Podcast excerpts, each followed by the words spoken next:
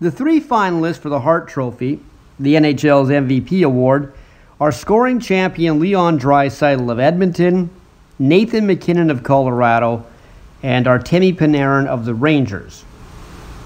Now, if I had a vote, I don't, but if I did, I think I'd go with MacKinnon. Since there were a lot of times this year, most of the good players on Colorado were hurt, and he had to do all the heavy lifting himself. So much so that he won Colorado's scoring title, team scoring title, by 43 points. Draisaitl is obviously very, very good. But he also has Connor McDavid riding shotgun. 44 of his points were on the power play, where McDavid usually is as well. And that's why I'd give the edge to MacKinnon, But truthfully, either is a deserving winner. As for Panarin, he is also a worthy finalist, but not quite up to the other two's level this year. Panarin is also the poster child for what can happen when a GM overpays too many players on one team and has to give away a young star. He began his career with Chicago.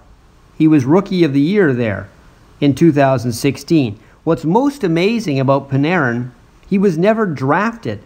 In 2010, when he was eligible, nobody took him.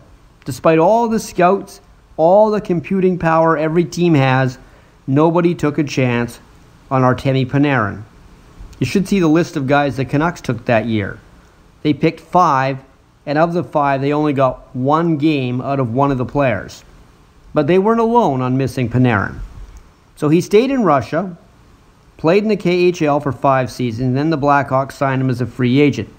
In his five years in the NHL, he's had at least 70 points every season and he's already played for three teams because Chicago foolishly traded him to Columbus to get Brandon Saad back in 2017. Hawks GM Stan Bowman thought he wouldn't be able to sign Panarin to his inevitable big contract, and that's because he had overpaid too many mid range guys just before and just after Chicago won the Cup in 2015. So instead of trying to keep Panarin, he moved him early and then Panarin left Columbus as a free agent and signed with New York last summer. He makes just over 11.6 million a year, second highest per season behind Connor McDavid. But he looks to be worth it. The Blackhawks might point out that because of that salary, it's obvious they wouldn't have been able to sign him and keep him.